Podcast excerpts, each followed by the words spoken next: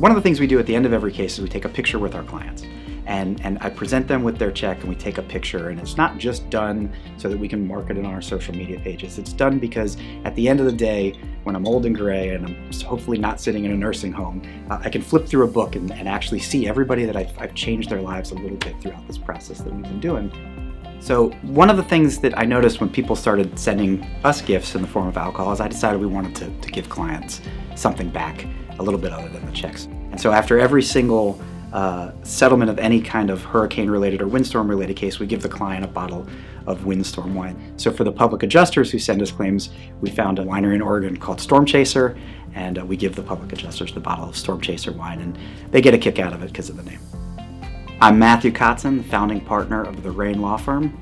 Let us make it rain for you.